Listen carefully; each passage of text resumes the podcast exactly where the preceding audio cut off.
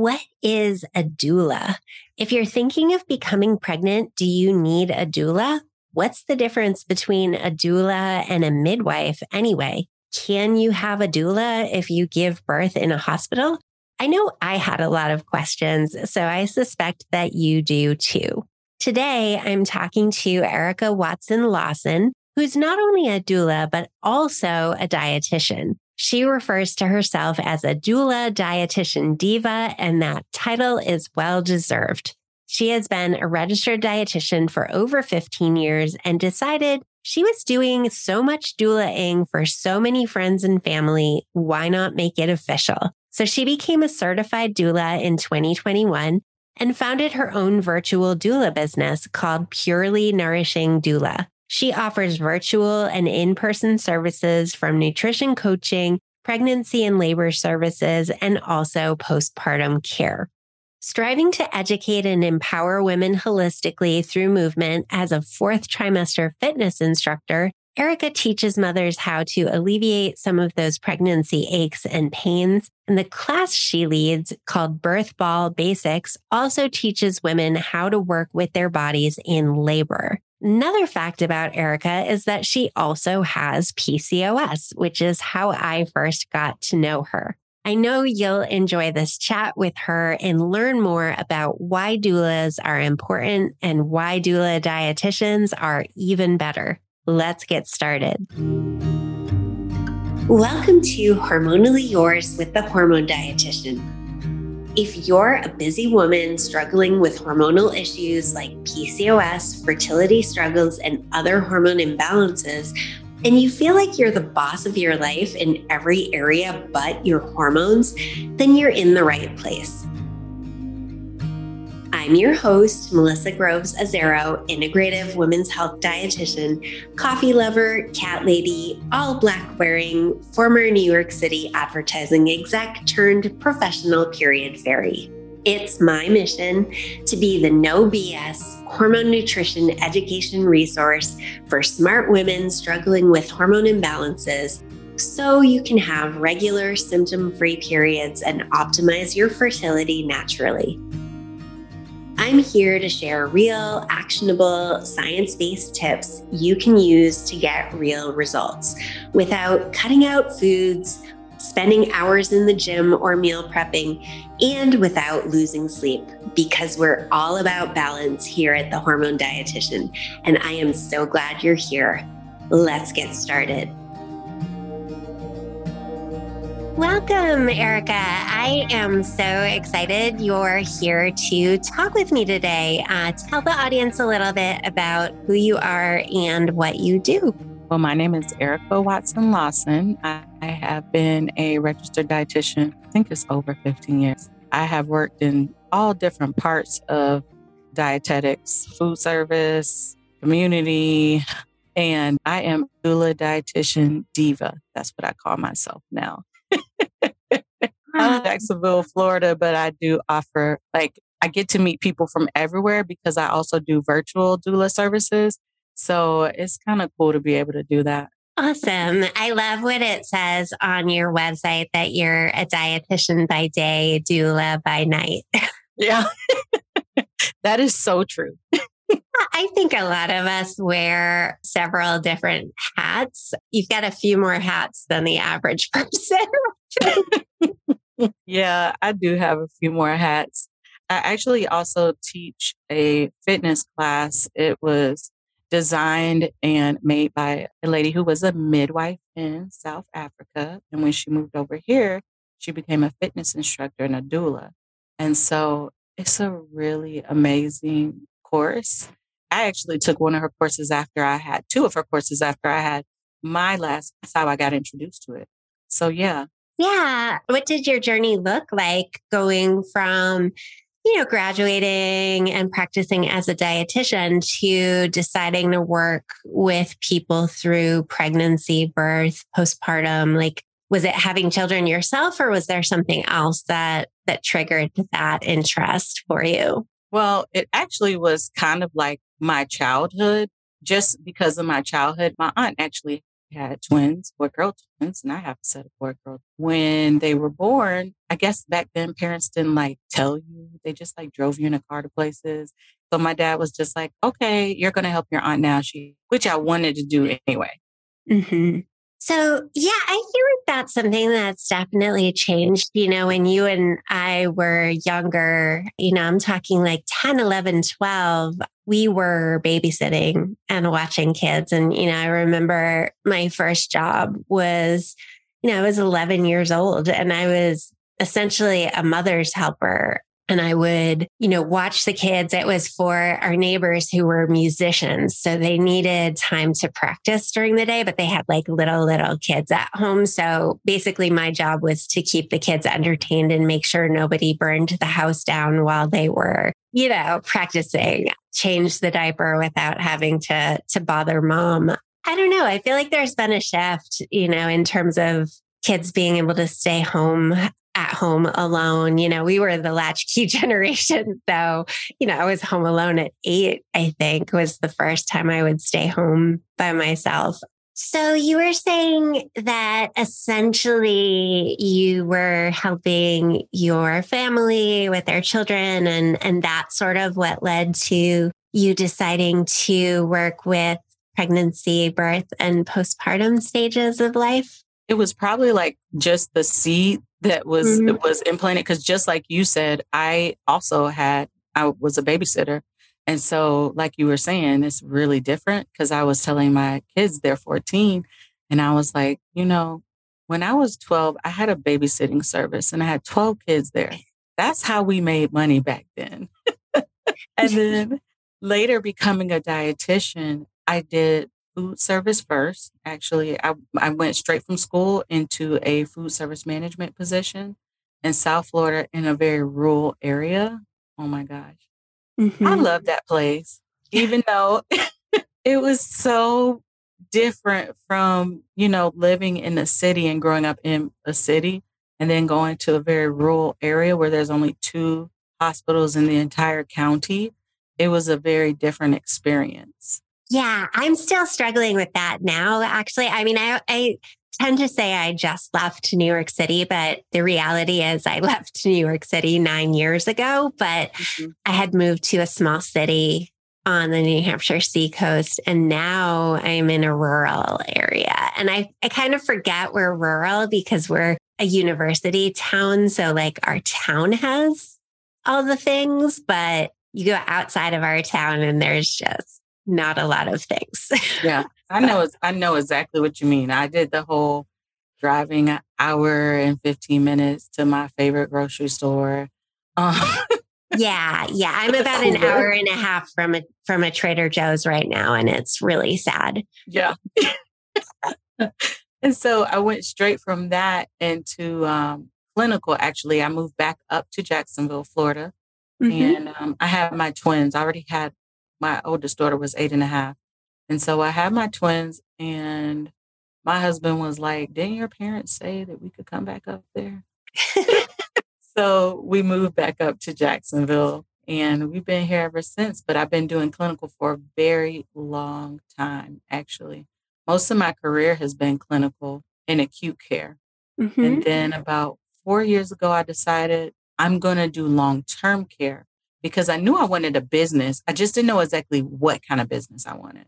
And so I decided I was going to do no longer become a, be a manager and change into a role where I didn't have to manage any humans. Mm-hmm.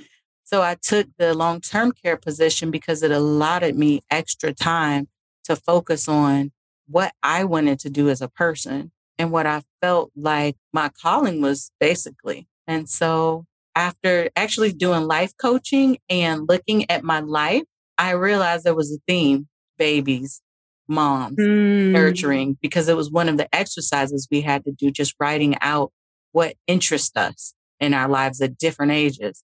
It was always babies, moms, babies, moms. and even when I was in acute care, most of the dietitians would be like, oh, no, it's a breastfeeding when you do it, you do it. And so I loved doing those though. So I'd be running up for the chance. And so it just worked out really well to where I, once I finished my life coaching, I kind of realized like I want to be in maternal health and I've had doulas for myself during some of my deliveries. And so it just made sense that I would want to do this and take this route, especially given the, the state of healthcare today. Yeah, so that was the the point where you decided to start training as a doula. Yes, especially because in the black community, women are 4 to 5 times more likely to die during that maternal phase, which is anywhere from pregnancy until the child is 1 years old. And so I felt like it was definitely something I needed to do because I mean, I do have a mama bear personality, but I know how to be gentle. But I really, I love mentoring. And so it kind of makes sense because I love teaching moms and teaching families how to advocate for themselves because I won't, I can't always be there, but they can always use the tools. Yeah. So, what are some of the barriers? You know, I think doula care, and especially for the Black community, the maternal mortality rates, you know, it's only beneficial to have someone in your corner advocating for you and advocating for your safety and, you know, the things that you want. But there are some barriers. Are there not enough doulas? Are doulas not accessible to everyone? What are some of the barriers that are preventing doulas from being present at more births? So, one of the things is just the knowledge. I think doulas have become more popular, like you were saying before, now because of social media, but people still have a misunderstanding of a doula and a midwife. And so sometimes they're like, oh, I already have a midwife, or oh, I already have a doctor, I don't need a doula. But a doula's role is completely different. We take the non medical side of it. Yes. So the midwife is really more the medical birth delivery, and the doula is more the support person. Am I understanding that correctly? Definitely correct. We are providing support for the family and the pregnant person the during the pregnancy. Some doulas only work with them during the pregnancy and during the, the labor. And after that, subsequently, some doulas only work postpartum because now many people are spread out away from their families and they need support. And so a postpartum doula will definitely help you out. Most of the times we kind of just take the baby and take care of the baby and let the mom rest. If the baby is breastfeeding, we will come, wake you up, give you your baby, take the baby out, tiptoe out the room, take care of the baby that night. So we're there for mostly for emotional, physical during the physical support as well and um, just teaching you how to advocate for yourself, take care of yourself, take care of your baby, and how to try to build that community that you need after you have a child. I always would joke about it, but in all seriousness, my husband, um, I feel like this always happens with couples. There's like one person who's super into the medical technical stuff. Like I would get so excited. I'd come home from you know, my internship or whatever and tell him like, oh my, I saw this thing with this today. It was so cool. And I would look over and he's like gray or green and like about to pass out. He has a history of passing out in the hospital. Like, you know, his dad was having surgery and the anesthesiologist came in to explain something and like he had to leave the room. So like, like I would joke about it, but 100% seriousness. If I you know, ever ended up in a situation where I was pregnant and giving birth, I would 100% hire a doula because the last thing I need is to be worrying about him passed out on the hallway floor outside the door. you know, leaving me with no support. So I know, you know, that's a situation, a very realistic situation where I would 100% work with a doula if I were pregnant. Exactly. what are some of the other situations where someone might want to consider a doula? I think you had mentioned, you know, for someone who's maybe doesn't have their family near mm-hmm. by for support. Yeah, someone who doesn't have their family near. And in all fairness, pretty much everybody deserves a doula because sometimes when, you know, all family dynamics are different. Sometimes when we're not feeling our best, which is definitely someone after they give birth, usually, we don't have the tendency to set boundaries for ourselves. So your doula is there to help you set boundaries as well. You know, boundaries on, you know, who's in the room, boundaries on who can help you or whatever that client feels like they need, they could use a doula for for whatever they need. Definitely someone who doesn't have much family support. And just like you were saying, my mom is not going to be in that room. She yeah. never was. so so I had a doula for two of my births. And so yeah, I I needed that. I needed that extra support to really think about it pretty much everybody does because the doula is one of those people you call when you are like, oh no, I don't know what's this. What is this? What is that? Is this normal? Is that normal? we answer all those questions.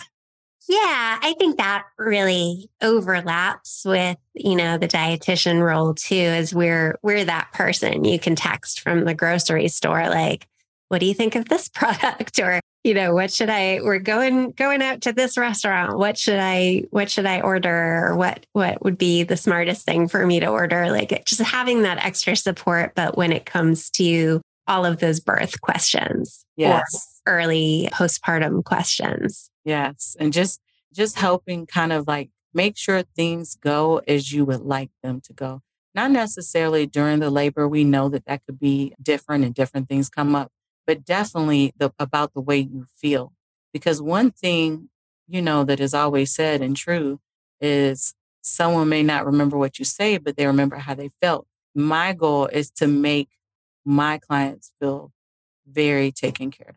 Yeah, I, you know, I'm really big on boundaries, uh, especially when it comes to to business and work life balance and things like that i think probably the trickiest place to enforce boundaries is with with family particularly when family members have different beliefs or different ideas about you know the way things should be or mm-hmm. you know, maybe a little bit old fashioned views about some things so yeah, yeah that sounds sounds really appealing to have a buffer. You know, it's like, sorry, these are just Melissa's wishes. Like, exactly. That's exactly what I say. I'm so sorry. This is just this is her wishes. This is exactly what she she wants, and we're just going to make sure that she's as comfortable as can be. So you're really like the the bodyguard for the mom. Sometimes. Sometimes you have to be bodyguard for the birthing person. I love yeah, it. Yeah. Sometimes you have to be just so, you know, you want to protect their peace, really. It's such a huge transition in life, just having a child. You know, like they say, it's not just the birth of the child, it's also the birth of the mother. And I always say it's different every time. I, I have had three births. None of them are the same. you can't you can't guess what's going to happen. Yeah, yeah, we've had um, a lactation consultant on the show, and she also, you know, talked about that as you know, uh, breastfeeding one child isn't necessarily the same way it's going to go for the second child. So make no assumptions about exactly. how things are going to go. Exactly. Every last one of them is different. Even even just thinking of that when I had my twins, one latched perfectly and the other couldn't. And now knowing more about tongue tie and other things, maybe something could have been done. But basically, what happened is I had to pump for him full time. I would pump for him, and sometimes I would supplement his pumped milk because his sister was extremely thirsty. you just never know how it's going to turn out for in for either every kid, every every last one of them. You never know how it's going to turn out. Yeah, was she the twin A? She the... was definitely twin A. yeah, my nephews uh, actually just two days ago turned 16, identical twins, but you know, oh. learning all about twin A and twin B and you know, they're identical, but they're so different in personality. Mm-hmm. Mm-hmm. even even appearance, you know, like one is taller than the other, and it's they're not quite identical. Mm-hmm, mm-hmm. Nature, nature is cool. yeah, it is. It is really cool seeing their different personalities. Mine are 14 and turn 15 this year and are about to enter high school in about a week. So, um, yeah, that's going to be different. So, you've alluded to this a little bit, but why are doulas especially important for the Black community? So, for the Black community, it's really important that our moms know what their rights are mm-hmm. during pregnancy because there's already a underlining agreement that in the in, in the black community medical professionals can't necessarily be trusted right because there has been so many different things that have happened without permission you know the way that obstetrics was pretty much just born on the backs of of African American slaves and they weren't asked, they weren't medicated, different things like that. So for the black community as a whole in general, many do not trust medical professionals. So when it comes to talking to them, especially people, you know, that are now in the age where they're having children, they didn't really learn how to communicate with them and ask questions and, you know, know what things were, what they should be doing or this is my right. I have the right to do this or that because mo- many people just did whatever the doctor said. So in the Black community, I love the fact that I get to show mothers and partners exactly how they can advocate for themselves, what their rights are, what their options are. It's their body. And of course, a medical professional's opinion is very important, but ultimately it's their body and they need to know how to, you know, ask for things and what options they have while keeping themselves safe. Yeah, there's also the whole, you know, historically, is that midwives, Black midwives, and doulas, mm-hmm. and you know, just being a part of the community and birthing mm-hmm. babies, and then laws and regulations coming in and basically shutting that down. Shutting that, it down. Yeah. Like you can't you can't give birth outside of a hospital. And I think, you know, we've been sort of taking steps backward, but forward in terms of going back to where if it's safe and accessible to have a home birth and to, you know, not have extensive medical interventions, you know, it's it's beneficial to do that. Yeah, it's exactly. And honestly, for a lot of people, it's just it's more comfortable. You can move around your home. You can drink out of your fridge. You can get more ice if you need to. The temperature is just right. You know, you're comfortable. You're comfortable. And so you're such at a vulnerable time in your life that comfort is just so important. Yeah. I mean, I think I've always been a homebody. I've definitely become more of a homebody in the last two years. But, you know, if you'd, if if you have the option to be at home in your own clothes with your own things around and you know not be in a hospital where there's fluorescent lights and beeping and all of those things why mm-hmm. why wouldn't you do that if that's an option for you mm-hmm. and as a doula also for the for the clients who know they're having a hospital birth or would prefer to have a hospital birth we also can um, show them how to make the atmosphere what they want it to be where mm-hmm. the lights can be dimmed, it can be quiet, you know, um, how to speak to the medical staff properly so their wants and desires are carried out, but making sure that everybody has a certain level of respect for each other. That's very important. Yeah, I think, you know, doulas are a large part of why more and more women are becoming informed about their rights. Totally going to bungle this, but recently there was that that hospital that basically spoke negatively about having birth plans. Oh, um, yes. You know, because from a hospital's perspective, they're like, this person's a pain in the ass. We don't want to, you know, blah, blah.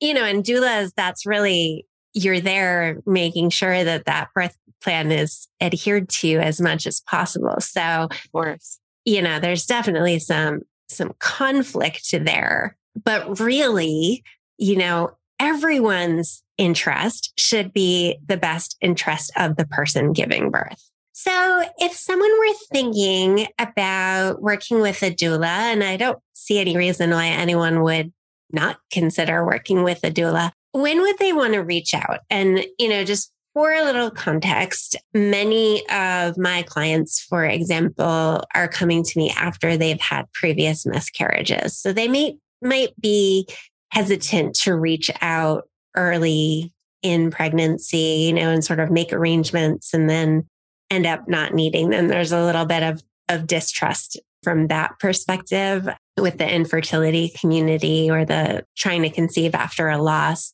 what's the ideal time to reach out? Because you all book out really fast too. You know, there's only so many times and time slots for births that you can attend. So what's like an ideal timeline? So typically, many clients like to reach out during that second trimester. Once they feel a little bit more comfortable about them carrying their baby, I totally understand that. A lot reach out during the second trimester. Now, if it is someone who this isn't their first baby, but maybe they had trouble conceiving, but they had a doula before, they will usually just tell the doula so they could save their spot now. Especially if it's somebody they want they had before and they want their previous doula, they'll go ahead and be like, "Save my spot for me," right?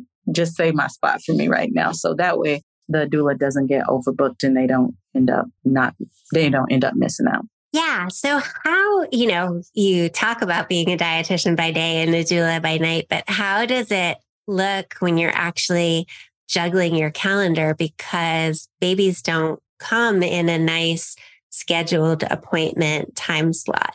They don't. They they they they definitely don't. You cannot time it. I actually work now part time as a registered dietitian for long term care for two places. But because I work for two places and I'm only there two days a week, it is really easy for me just to stop mm-hmm. and pick up something another day. And so that works out very well with my schedule.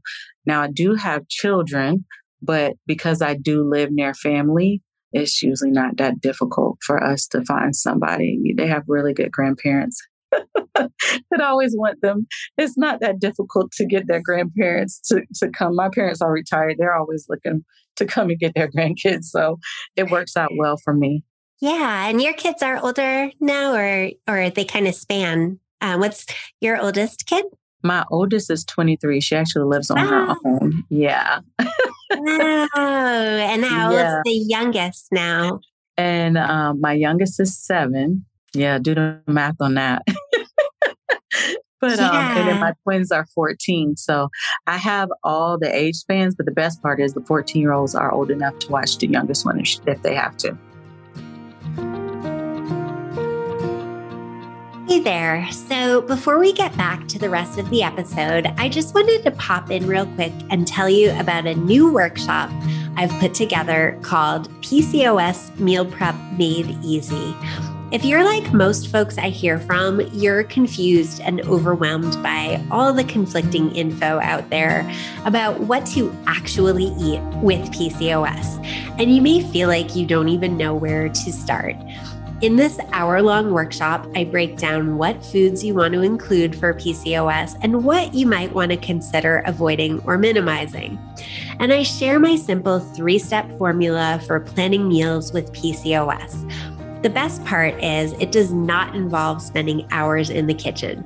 Yes, you can absolutely incorporate this formula while cooking at home, but what's really great is that you can apply it no matter where you are in a restaurant, getting takeout, at a family meal, or even while traveling head over to thehormonedietitian.com forward slash easy PCOS, all one word, to sign up now. Signing up is your first step to finally understanding how to eat to manage PCOS. All right, cool. I'll see you there. Let's get back to the episode. Yeah, for sure. Not for like a week by themselves, but you know, I'm sure. Oh, they they spend the whole they've spent the whole summer together with each other this mm-hmm. this year for the most part except for a couple of camps here and there but yeah definitely they can help take care of the little one so one of the other services you offer that i find so fascinating is you offer virtual birth support so what does yeah. that look like do you bring the zoom into the into the delivery room with you or are you on someone's ipad so what it looks like is we have a scheduled amount of meetings where we mm-hmm. prepare and we talk about everything. I also use an app called Voxer because it's like a walkie talkie type thing. So I don't have to be like on Zoom the entire time, like right there staring at somebody. Now, if they want me to stare at them, I will. If they want me to support them that way, I will. But we prepare and the preparation is a big part of it. We prepare how they can move their bodies. We prepare how they can situate the room. We prepare what kind of support they're going to need. All of those things and taking all of those things into consideration help out.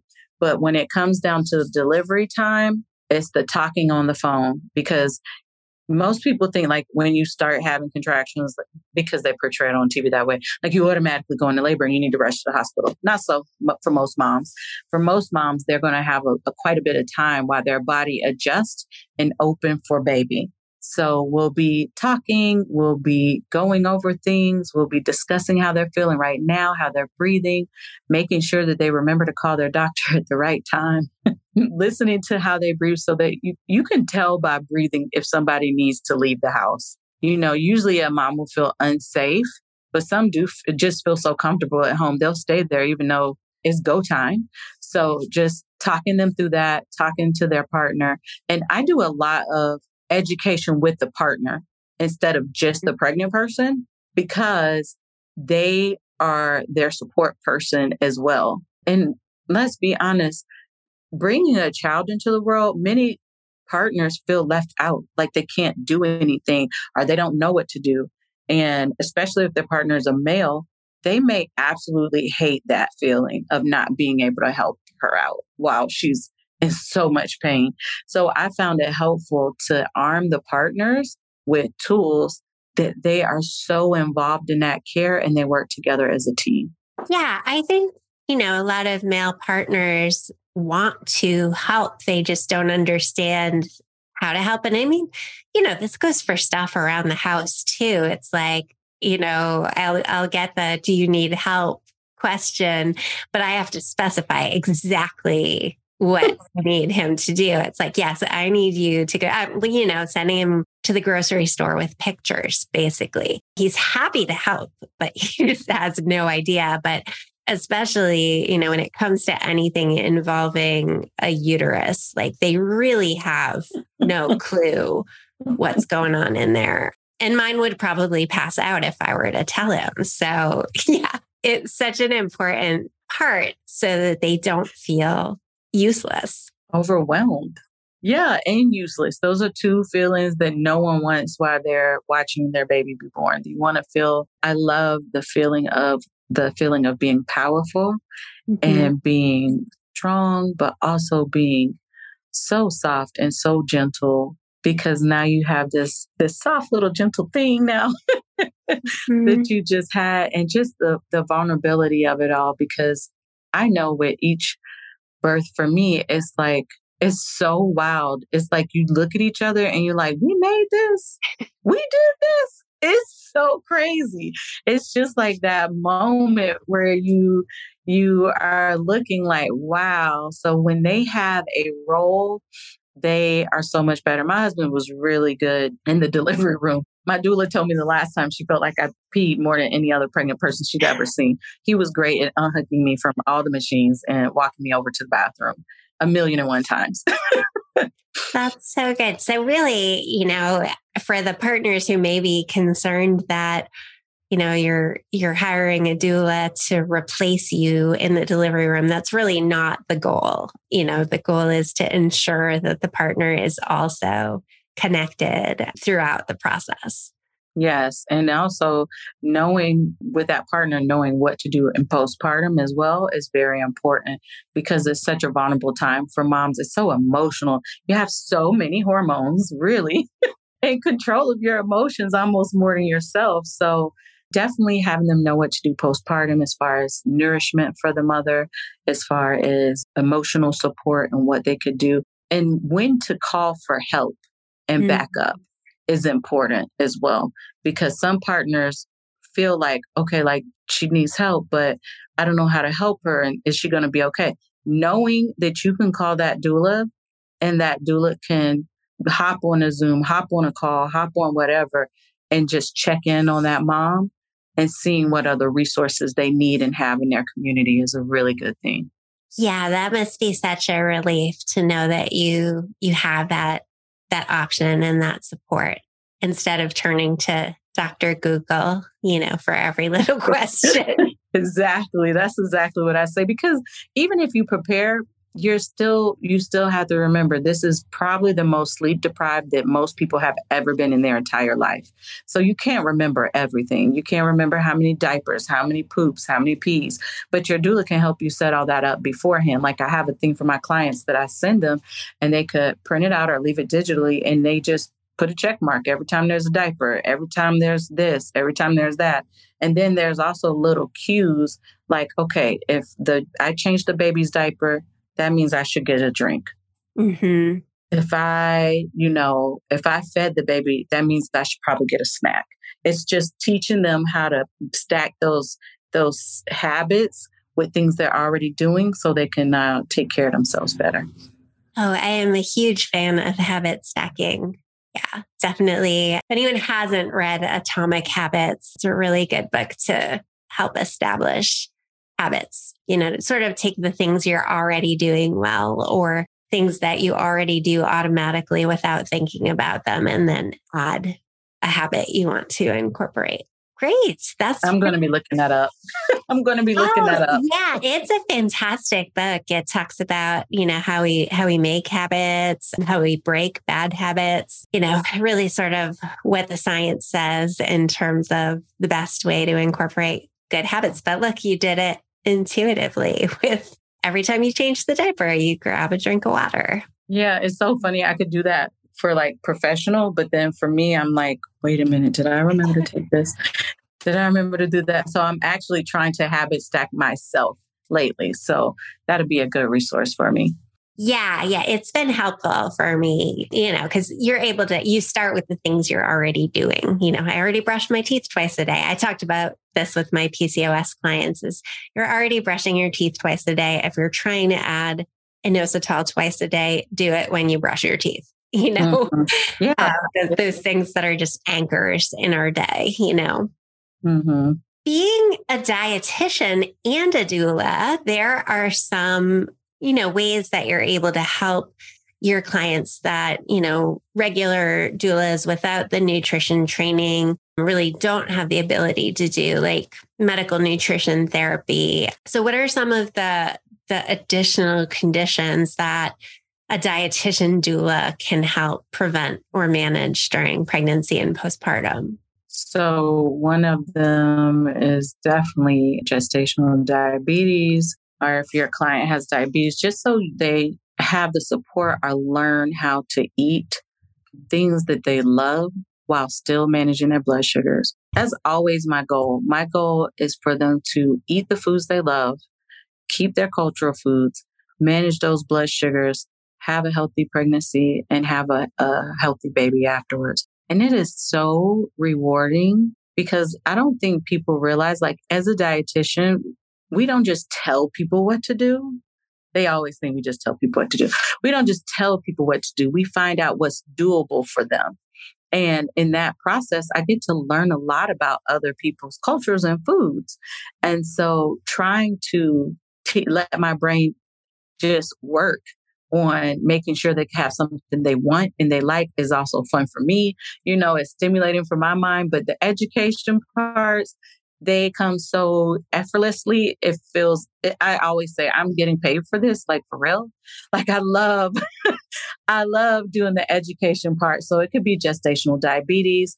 They can also have hypertension, just helping them learn how to decrease the sodium in their diet and make sure they keep that fluid off of them. Also, just eating in general actually is a big one. Not even necessarily having any problems, but just like, okay, I have this baby in me. I need to learn how to eat healthy like today. So I get a lot of that. So just helping them ease into habits where they can not only feed their eat this way when they're feeding their baby, you know, through their body, but just to keep the nutrition rolling through their entire family. So they kind of set this up for life. So that's definitely a plus with having a dietitian as a doula because uh, you just don't get that.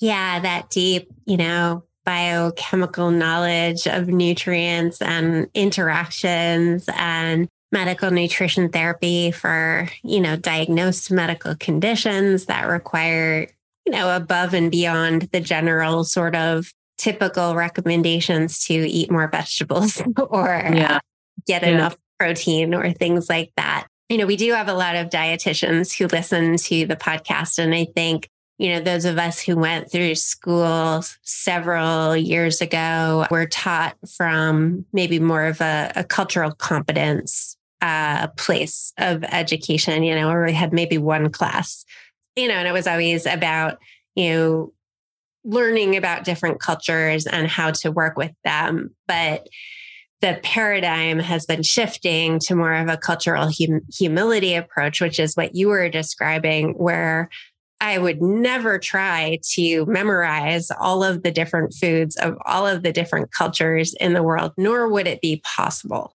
So, what it requires instead is to get curious. And it is, it's super fun to learn like, what are other people eating? So, you know, asking someone, well, what's, what does your typical breakfast look like? Or what are some foods in your cuisine that are, you know, leafy and green? Because not everybody eats salads, but almost everybody has leafy greens somewhere. So it's just, you know, getting curious about it and teaching people how to combine foods in ways that are supportive of their health while maintaining their favorite preferred foods that they're used to. Mm-hmm. And I was going to say, as a dietitian and a doula, most people will have some food aversions mm-hmm. of something. It'll be either taste, texture, smell, something. So the beauty of being a dietitian is that now I can look and see what nutrients they are lacking and missing, and we can fill those in with things they like. And then one of the other things is being a dietitian and a doula, instead of just saying, What do you like? I say, When you close your eyes and you think of home and comfort, what foods do you smell? What do you feel? What, do, what comes to your mind? Because that pregnancy and that postpartum period is all about trying to be comfortable as possible and feeling as grounded as possible through all these emotional and physical changes. So I love for them to think of something, you know, that reminds them of a, a good time in their life or somebody really special in their life that brought them so much joy. So that's the doula, that's the doula plus the nutrition part coming in together definitely for that. Yeah, I think, you know, my background, I, I was, my grandmother's 100% Sicilian. And so when I was, whenever I was sick, when I was little, my mom would make pastina, which is the little tiny star shaped pastas. And so, you know, now, I mean, you know, I'm mid 40s. Anytime I'm sick, all I want is pasta. But, you know, the, background education dietitian part of me is like, okay, you can't just eat a bowl of carbs. We're going to put some bone broth in. We're going to put, you know, some baby spinach in there. So you get at least a little color, a little bit of nutrients, even if you're sick. Exactly. But you never know, you know, you never know what's going to sound good or what's going to stay down. And it can help having a partner to bounce ideas off of who can you know, maybe tell you, oh, you know, this is something that's worked for other clients of mine. Maybe you might want to try something like this because you never know when you're going to hit on that thing that sounds good, you know? Mm-hmm. Yeah, exactly. Exactly. Yeah. So, besides all of your formal education and your trainings, you also have PCOS. Do you want to talk a little bit about, you know, how your PCOS journey has played into increasing your your knowledge in women's health and your practicing women's health? Definitely. Definitely we could talk about that. It has a it does have a big influence because when I first realized that something wasn't right, it was probably when I was about 16, but you know, I was still living at home and we didn't really quite understand. But for me, it was the fact that my cycle just stopped. Mm. It literally just stopped. And it was so weird. They tried to say to my mom, well, her cycle stopped because she's so skinny because I was so tiny. And I'm like, but I didn't lose any weight. And I'm 16. I weigh more than I did when I was 11 and I started. So what's what's going on? Subsequently, they put me on birth control, of course, which is funny. I just realized not too long ago when I took my daughter to the OBGYN, there's no difference. They are not doing really anything different in healthcare whatsoever. They literally told her what they told me when I was 16, and I was just I don't know. I just can't believe it. So that's why it's really important. I feel like that we take our healthcare very seriously and we keep searching for answers. So throughout that that time, I got married when I got older. I was like 23 when I got married, and I realized I still was only having a cycle when I was on birth control. So that whole time from 16 to 23, I had to be on birth control to have a cycle. And the short time that I stopped birth control, that's when I got pregnant with my daughter, my first one. when I got back on birth control, I realized that now I'm married and I'm done with college and I don't mind if I have a baby. So we went probably a year or two with not trying, but trying. Not not and, trying. Yeah. Yeah. And so I didn't get a cycle and I started reading about, you know, different things this could be. And PCOS came up. Nobody wanted to think I had PCOS because I was thin. Mm-hmm. Nobody. It was the craziest thing.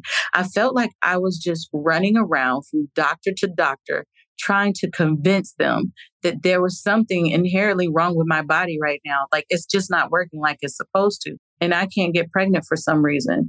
And then one of the nurses is like, well, you can't get pregnant if you're not ovulating. And I'm like, well, am I ovulating? Like, I didn't know anything about this. Like, come on, y'all tell me something. We don't learn about our bodies in school. So I finally went to an OBGYN that also was a, sten- a sonographer. And when I went to him, I told him that I had PCOS. And I'm like, I, I know this is what I have. I just feel it.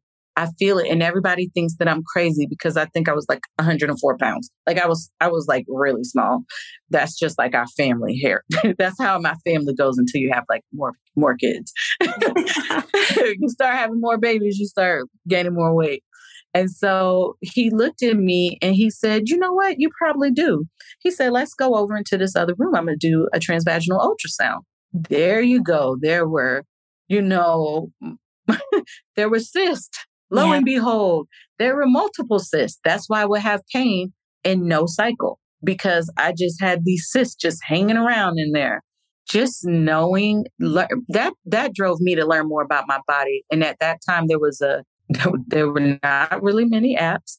There was an internet site I could go to called Fertility Friend, and mm-hmm. I learned all about my body, and it was amazing. It yeah. was amazing. It was like life altering to me. That's actually the app that I use for my own cycle tracking, uh, the Fertility Friend. And it is, it's very old school looking. The app looks like it was built in the 80s. It's very pastels and almost video game ish looking. So I feel like that is really common, unfortunately, in, in young women who are thin or athletic particularly like college athletes. Mm-hmm. I feel like it leads to such a delay in diagnosis of PCOS because you know, there's already this understanding that if you're, you know, physically active, uh, periods can stop. So it, it might get mistaken for more of like a functional hypothalamic amenorrhea situation, but it's actually not. And you're probably, you know, because you're active and you know inflammation's low maybe eating healthier. It's it's kind of keeping the pcos a little bit at bay but you're still seeing those signs like the irregular cycles and things like that. So i'm glad that you finally found a doctor to listen to you and willing to look. It's like how yeah. hard is it to just look? Like just look and tell me yes or no you know it was so crazy. I think I had went to like this was probably like my fifth doctor, and I had moved to South Florida. So, I mean, I was trying to go to somebody you know new, and I didn't want to go back to my doctor's office because right before I moved, the nurse practitioner that I absolutely love moved to California, and I really didn't want anybody else dealing with me. So I had to find a you know someone I could go to regularly. Yeah. So, what are some of the changes you've incorporated since learning that PCOS was what you were dealing with? I became more accepting of my body. Mm-hmm. That's definitely one because during the time when we were trying to get pregnant, and then even after I got diagnosed, we struggled with infertility for about a year. And so, um, learning not to fight against my body was a huge learning curve for me. Probably more than anything I could have done physically for the outside, but appreciating my body, even though it wasn't working like I wanted it to, was a tremendous psychological shift for me. It, it was huge. And to this day, I still have to do that because now Erika has those hot flashes from PCOS as well. Yeah, I just said to my husband yesterday, I hate this hot weather because, you know, when you're when you're this age, I'm like, is this a hot flash or am I just hot? Like I can't tell. And I'm just, I don't know, I'm just sweaty all day long. I don't know. yeah, my kids were my kids always say I keep it like an igloo in the house. And then we went to their grandparents' house who don't keep it like an igloo. And I was sweating so much having a hot flash. My son looked at me and was like, Mom, are you okay? He like, my mom ran and got a fan. I'm like, yeah, it's just one of these old hot flashes here. I'll be fine. But um, taking your course and honestly, even after I just did chapter one, huge difference in my eating. Even as a dietitian, you know, we know how to eat, we know what to eat, we know what we're doing, we're trained in this, we talk to people about this, but we live real lives too. So I was working and barely getting lunch and or then when I had lunch, it was always like something quick because I had to hurry up and go. I mean, I was just tired because I was shuttling three kids to school every morning and then going to work and then coming back and picking them up. And so, you know, eh, trying to build a business too in the middle of it. So it was really helpful, even just from chapter one. And the funny thing is, is I really was trying to just feel better and do what was right for my body. And then everybody starts saying, Did you lose weight? Did you lose weight? I don't weigh myself. I don't, I don't know. So my clothes told me I did eventually, but it's just so interesting how that happened because I have been trying at different parts in my life to probably like change and lose lose some weight. And then having PCOS taught me something else. When I went from having one baby to three babies all of, all of a sudden, my body didn't want to go to that size anymore, no matter what I did. Mm-hmm. So appreciating the fact that this is where my body feels comfortable, even though I can't wear those clothes anymore, you just got to buy new clothes. And then now I have this thought process where I feel like, you know, clothes are meant to fit us. We should not be trying to fit clothes. Like it's the other way around. It's just like fabric. so get the fabric that fits your body right instead of trying to alter your body to fit a fabric. So um, that's a big, big lesson that PCOS has taught me. Interesting because I, much as the 90s clothing is coming back right now, and I, I kind of, for some reasons, wish I could fit into the same clothes that I had in high school because now they're in style again. It's like, ooh, where did those overalls go that I used to have? And where's that little baby doll dress? But you know, we're not the same people that we were in high school or college, and we shouldn't be, you know. And so that I love that. I love, you know, how much you talked about the mindset shift and just being at peace with your body and accepting your body for what it is. And the PCOS root cause roadmap, I believe you joined, was that in 2020, maybe? Was it like two years ago now? I think. I think it was last year. It was, was it October, year? October of last year. Okay. You know, and and we t- I talk about this all the time is, you know, if I had a dollar for every time someone tells me they eat healthy, I would have my own private island by now because we all have different definitions of healthy, you know, and it's like what you mm-hmm. think is healthy or what's healthy for one condition may not necessarily be what's appropriate for PCOS and fertility struggles. So, you know, it's that's why it's just those subtle little shifts where we we change the emphasis on things a little bit to focus on the biggest issues, which is like keeping that blood sugar balanced so that you're not having cravings and you have energy to actually move your body and you know you're sleeping appropriately and all of all of the things but it all starts with those fundamental blood sugar balance things that PCOS or not, many women are terrible at, you know. Yeah, the sleep, the sleep is the one for me. The sleep. So sleep, I have, skipping meals, grabbing a piece of fruit on the way out the door. Like those mm-hmm. are the kind mm-hmm. of, you know, we think we're doing well, but or having just coffee for breakfast, guilty, you know, definitely used to be way more guilty of that. Mm-hmm, mm-hmm. And you know, the thing that I liked about the roadmap is that it doesn't just say like eat more fruits and vegetables. It gives you all the science behind it because, you know, as dietitians, we all kind of are nerds. So I love the fact that it gives us the breakdown of exactly like why we need to do that because without saying it, that's what you end up doing.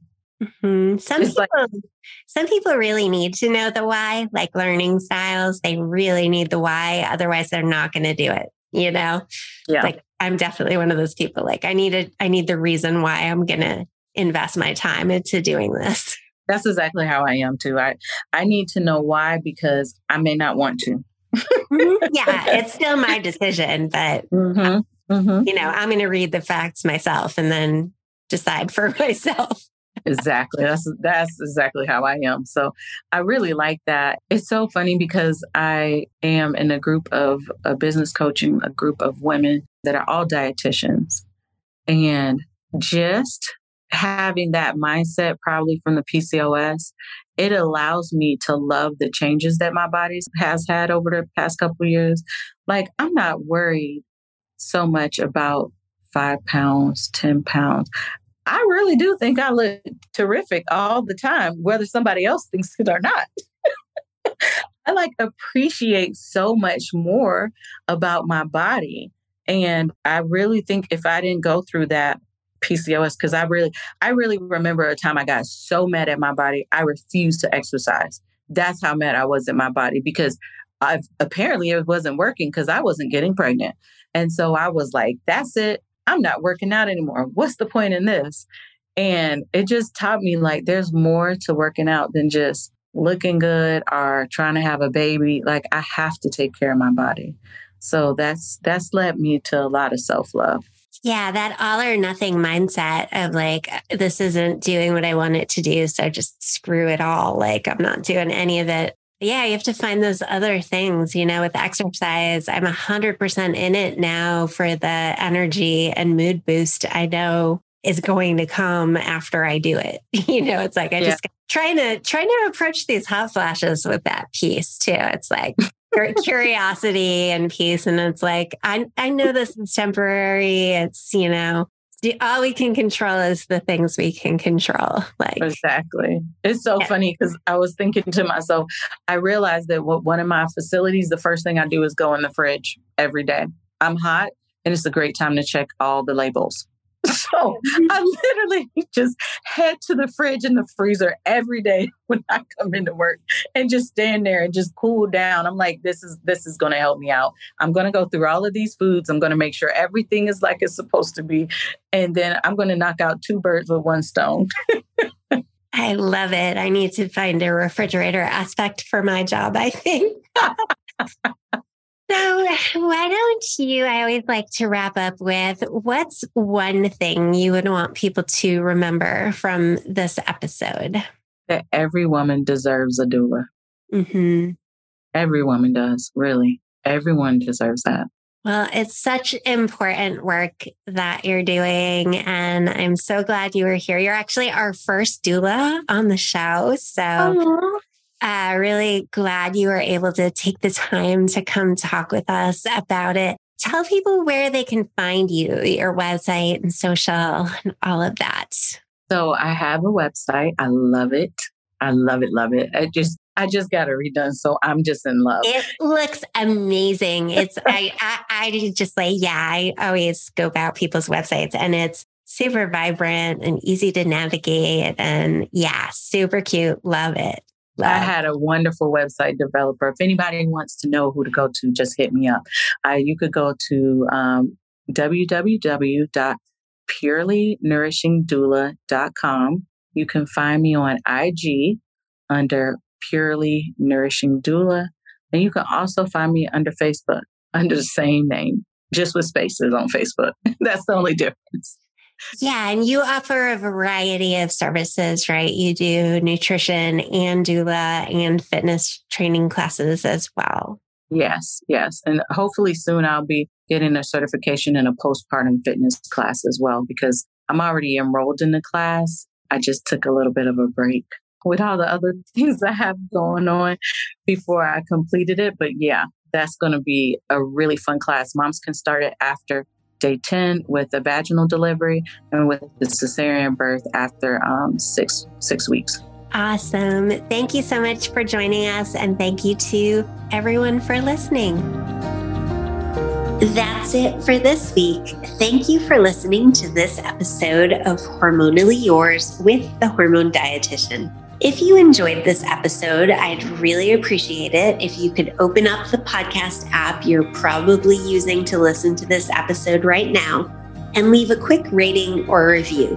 Your reviews help this podcast get seen by more women who could benefit from the information I share here. Stay tuned for our next episode, and in the meantime, stay balanced.